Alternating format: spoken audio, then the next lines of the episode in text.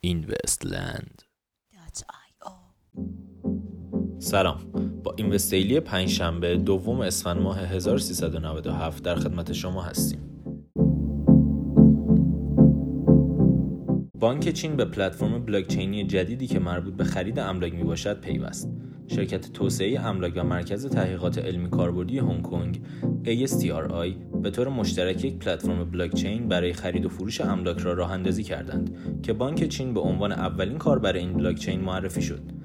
بر طبق گزارشات این پلتفرم قصد دارد تا با استفاده از مجوز دیجیتالی به پاکسازی عملیات کاغذی توافقنامه های خرید و فروش املاک و حتی درخواست های وام مسکن بپردازد و تمام این مراحل را بر بستر بلاکچین پیاده سازی کند.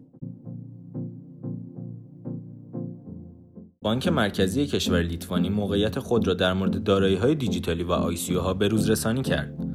بانک مرکزی کشور لیتوانی در اکتبر سال 2017 قوانین مربوط به نحوه استفاده از ها و رمزارزها را در مورد پرداختها مشخص نمود. قانون مربوطه همچنین شرایط شرکت کنندگان در بازار مالی یا همان FMP را در مورد سرمایه گذاری در ها تعیین نمود.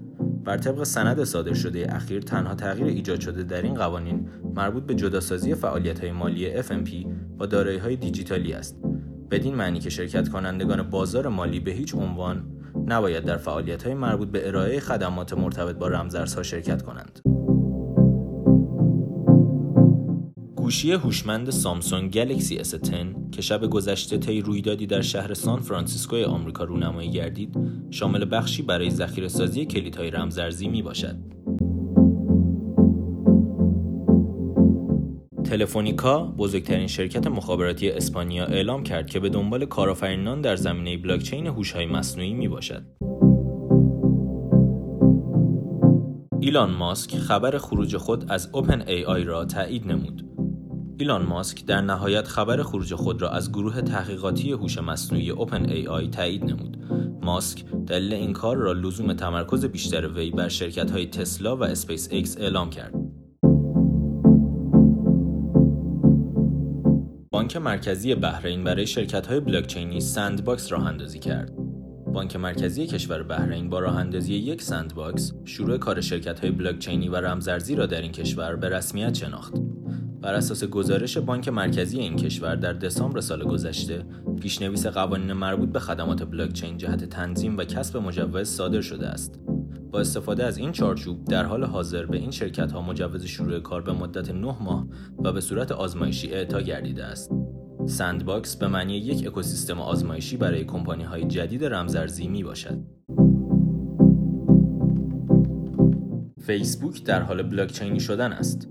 مارک زاکربرگ مدیرعامل و مؤسس فیسبوک طی مصاحبه‌ای با جاناتان زیترین حقوقدان و پروفسور دانشگاه هاروارد در مورد تاثیرات فناوری بلاکچین برای بهبود امنیت کاربران در این وبسایت سخن گفت. زاکربرگ در طی بحثی در مورد آینده فناوری و جامعه انسانی چنین گفت من فکر می کنم که غیر متمرکز شدن فیسبوک امری است که از سمت دنیای امروزی به ما تحمیل شده است. وی افسود مردم نسل من زمانی که به این تکنولوژی پیوستند دقیقا به دنبال محیطی غیر متمرکز بودند. میانگین قیمت 24 ساعته بیت کوین 3942 دلار، میانگین قیمت 24 ساعته اتریوم 146 دلار و مارکت کپ کلی رمزارزها به حدود 133 میلیارد دلار کاهش یافت. ممنون که امشب هم همراه ما بودید. تا شنبه ساعت 21 خدا نگهدار.